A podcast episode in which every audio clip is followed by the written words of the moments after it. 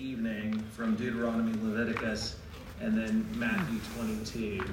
So the slide should, should tell you where we're going or where we are, but I wanted to tell you also where we're going. So, first, Deuteronomy chapter 6, verses 4 to 9. Hear, O Israel, the Lord our God, the Lord is one. You shall love the Lord your God with all your heart, and with all your soul, and with all your might. And these words that I command you today shall be on your heart. You shall teach them diligently to your children, and you shall talk of them when you sit in your house, and when you walk by the way, and when you lie down, and when you rise. You shall bind them as a sign on your hand, and they shall be as frontlets between your eyes. You shall write them on the doorposts of your house and on your gates. Now, Leviticus chapter 19, verses 17 to 18. You shall not hate your brother in your heart, but you shall reason frankly with your neighbor, lest you incur sin because of him. You shall not take vengeance or bear a grudge against the sons of your own people, but you shall love your neighbor as yourself. I am the Lord. Now, Matthew chapter 22, verses 36 to 39. Teacher, which is the great commandment in the law? And he said to him, You shall love the Lord your God with all your heart, and with all your soul, and with all your mind. This is the great and first commandment. And the second is like it You shall love your neighbor as yourself.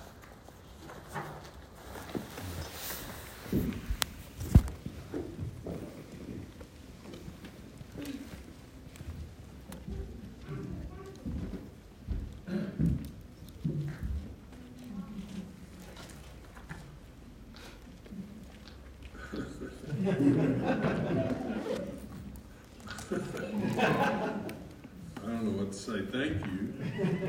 thank you for uh, putting up with me for 40 years uh, and being gracious, uh, especially the the few of you who are there around uh, from from 1983. Uh, I think back in those days with great uh, joy, but my my thought is, what were they thinking?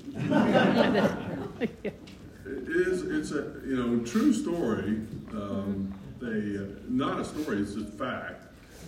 They had we had a church planter by the name of Dr. T. M. Moore, who was a very accomplished Bible scholar, who had worked with the Campus Crusade, who was the author of um, the Evangelism Explosion material of Dr. D. James Kennedy, the scholar of the First Order, and he came here and. Um, I was a, I was a I was a summer youth director in Little Rock, and uh, anyway, TM and his uh, wife were here for eight months, and it didn't work out for whatever reason, and so I knew uh, Dr. Rick Cannada, who was the president of Reform Seminary, who was a pastor in Little Rock, and and uh, they were looking for someone just to do a summer internship.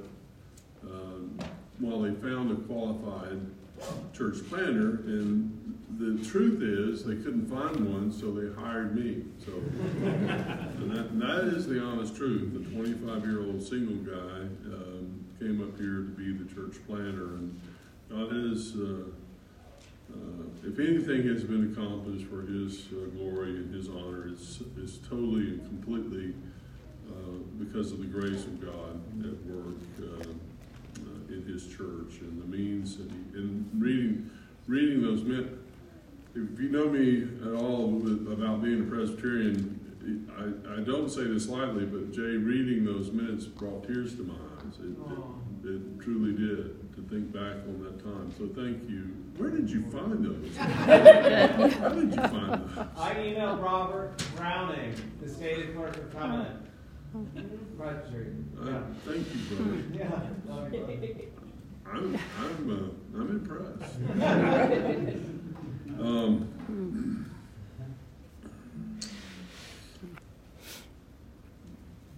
the um, the title of the sermon is the Great Commandment. Um, I, I um, confess a, a, lack of uh, sermon preparation time coming back, so uh, you default to in those times uh, to what you know or you hope you know as a pastor.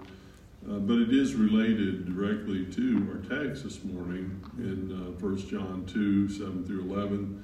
Uh, and so that was the idea to, to, some of the leftover preparation that you have that you always go to, to cross references and text, and you always have much more lying, lying around that you didn't uh, get across. But uh, the, the, the point of John's message is he's teaching an old commandment from the beginning that should be a new commandment in a believer's heart. And the, the direct sign of a new heart is a desire to obey God's uh, commandments. And Jesus, after entering into Jerusalem uh, in the triumphal entry on the Passover, what does he do? He immediately cleanses the temple. We know that. That's the first thing he did. He drove out the money changers who were in the court of the Gentiles, and then he sat down to teach. And he deliberately uh, taught those things that were controversial in order to deliberately uh, provoke his execution. He knew full well what he was doing. For three and a half years, he had avoided direct confrontations with the Pharisees in the sense of not allowing himself to be arrested, not to be brought up on charges, because he knew the result would what the result would be. And it was not until it was God's perfect timing, and Jesus himself is God. We have to always remember that, limiting his his deity by humbling himself, part of his humiliation. But when he does, uh, when it's the time, he tells his disciples deliberately what he is going to do. And he teaches uh, many things. I'm, i take uh, the, the, text from Matthew. It's also in uh, Mark's Gospel, chapter 12, and it's uh, also in Luke's Gospel, this uh, teaching of the Great Commandment. But if you just turn, turn there in your Bibles and just flip back, you'll see that Jesus teaches a a series of parables, and they're all about um, confronting the Pharisees. The triumphal entries, chapter 21, he curses the fig tree, which is a representation of, of the nation, of the theocracy of Israel. He, his authority is uh, challenged. He, he rebukes them for their lack of understanding of who he is. He tells a, a, a story of, of um, uh, two sons and and um, who, who won't go to work. One goes to work, and one then one changes his mind and goes to work and does the will of his father. He's all he's directing all of these. The parable of the tenants. He's he's accusing the Pharisees point blank of not fulfilling their responsibility to be the shepherds of Israel. Then he tells the, the parable of a wedding feast and the need to be prepared, and uh, uh, one provocative uh, teaching after another. And then he's asked about the resurrection, and he goes right to the division between the Sadducees, uh, the Sadducees and the Pharisees about the about the, the resurrection being literal, and, and all of these things he's uh, confronting them uh, directly. And so when the Pharisees heard that how well he answered on the resurrection, a lawyer gets up to question him because he knows, it's not because he wants to know the answer to the question, because he knows this question is one of the most divisive questions in all of Judaism. How you answer this. One faction said the greatest commandment was to keep the Sabbath. You had to keep the Sabbath. If you didn't meticulously keep the Sabbath according to the various sects, and then you were unrighteous. Um, some some uh, uh, said it was uh, the resurrection. Who, what is the resurrection? Others had this uh, opinion on the greatest commandment. Others had another. And it was an, it was another trap question for Jesus. However he answers it, it will not be uh, the correct one. Except that Jesus, being who he is, the eternal Son of God, God incarnate, answers every question perfectly. And he answers the question with two verses from the law, the Torah. Uh, Deuteronomy 6, uh, 4 through 9, which is also known as the Shema, which means hear, O Israel. Shema Israel, hear, O Israel. There is, the Lord our God is one God. And um, you, and you shall love the Lord your God with all of your heart, and with all of your soul, and with all of your mind. This is the first and great commandment. Um,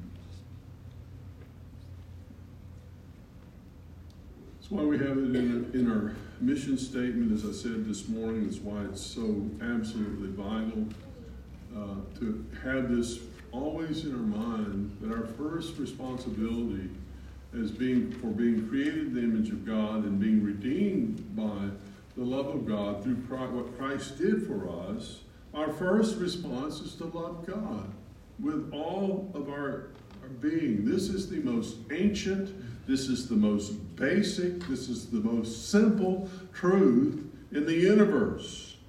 We are called to love God we are called not only to love God, we're called to teach our children diligently to do the same.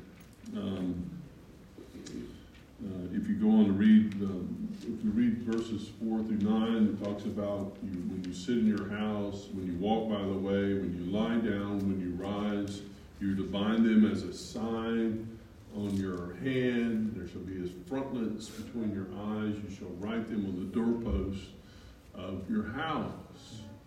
Well, the Orthodox Jew then and the Orthodox Jew today didn't take this spiritually, they took it literally. It talks about the phylacteries in the New Testament.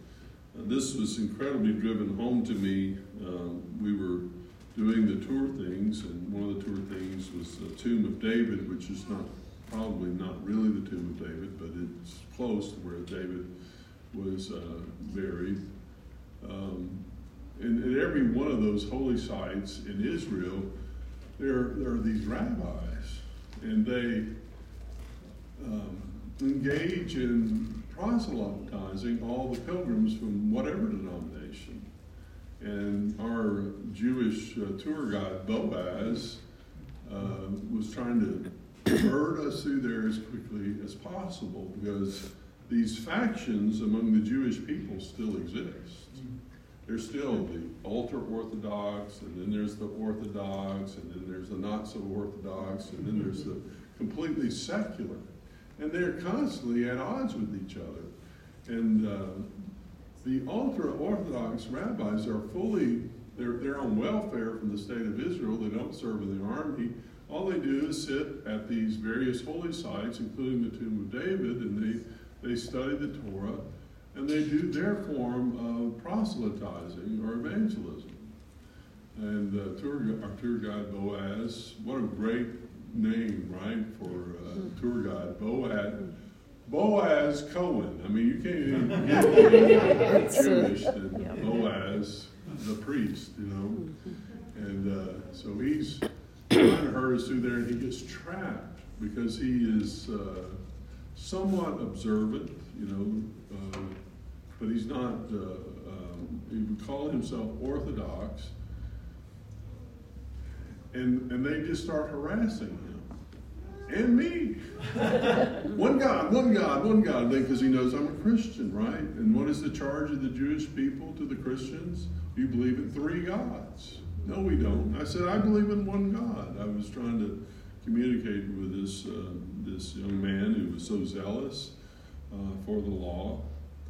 But he shamed our, our tour guide, Boaz. We'll see a picture. I got a picture of it. If you hang around for the yeah. slides, you'll see a picture of it.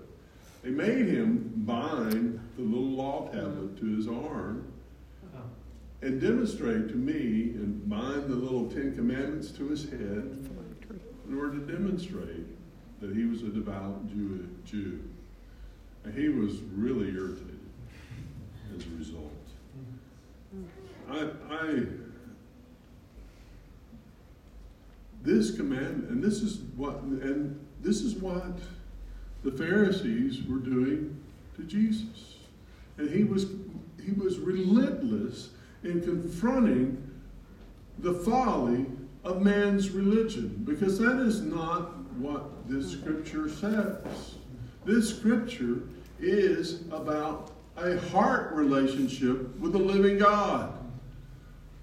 The essence of a relationship with God is found in these verses. And Jesus, and this is why Jesus calls it the great commandment, the foremost commandment, to love God with all of your being. This is the great and the first commandment. The second, he says, is like it, and it's from uh, Leviticus chapter 19. Um, there it is, right there. I don't have to search in my Bible. Again, look at the heart. It's, it's the matter of the heart. Someone wisely said, the matter, the heart of the matter is the matter of the heart. It's not these external uh, shows of religion that matter to God. What matters is a heart.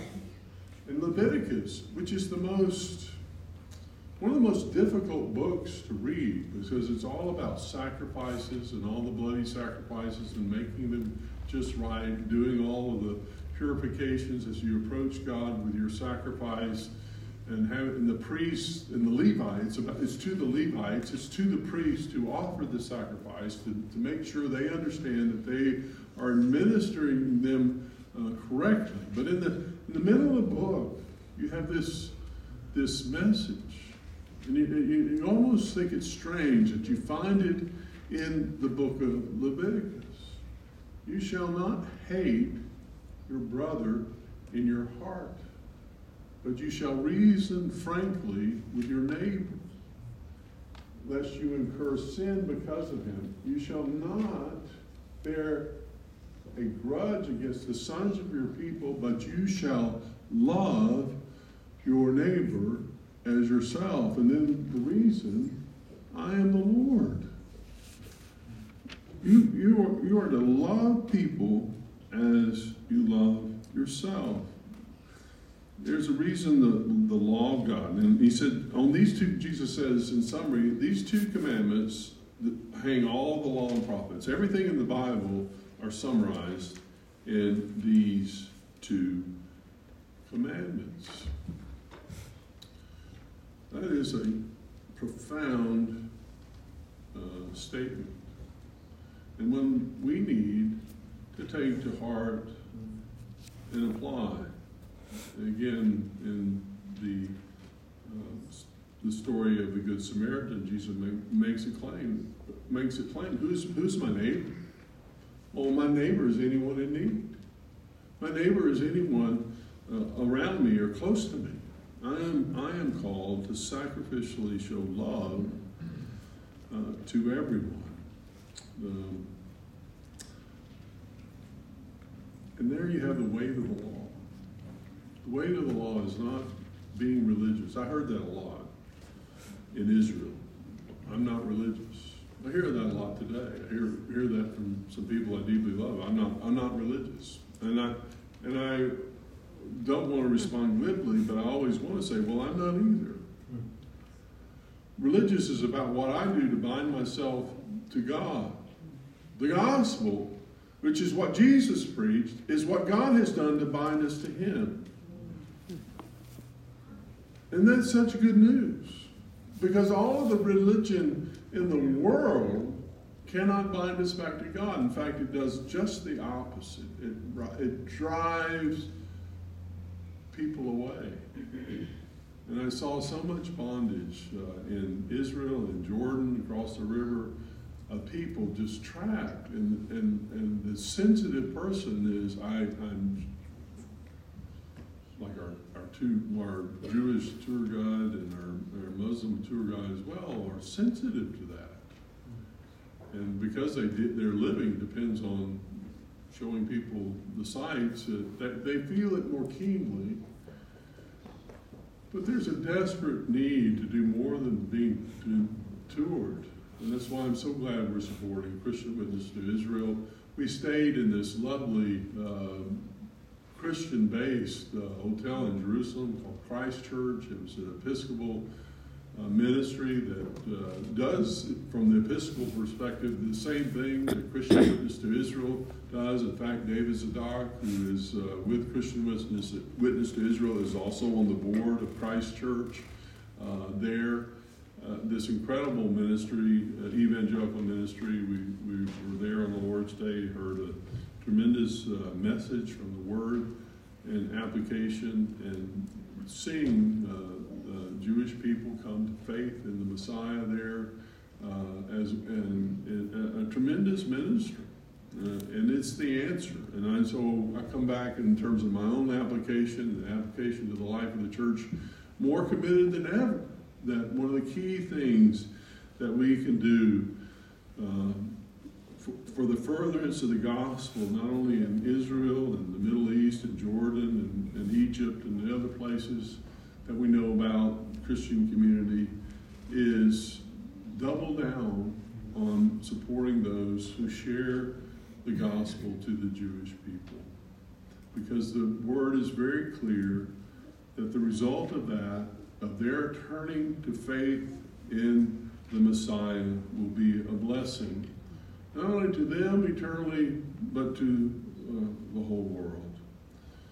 And so we come back to application for us. Uh, that's one. Uh, the other one is this is who this is what God has called us to. He's called us to a life of directing ourselves wholeheartedly to loving Him with all all of our being, heart, mind, soul. I think um, Deuteronomy says in Hebrew, heart, mind, soul, and strength. Uh, some try to, to, to ask if this is a, a, a, are we a trichotomy or we, are, are we made an image where there are four parts of our being? I, I think that's I think it's uh, trying to cut things too finely. I think it's just a metaphor for our whole life, our whole being, everything that we are.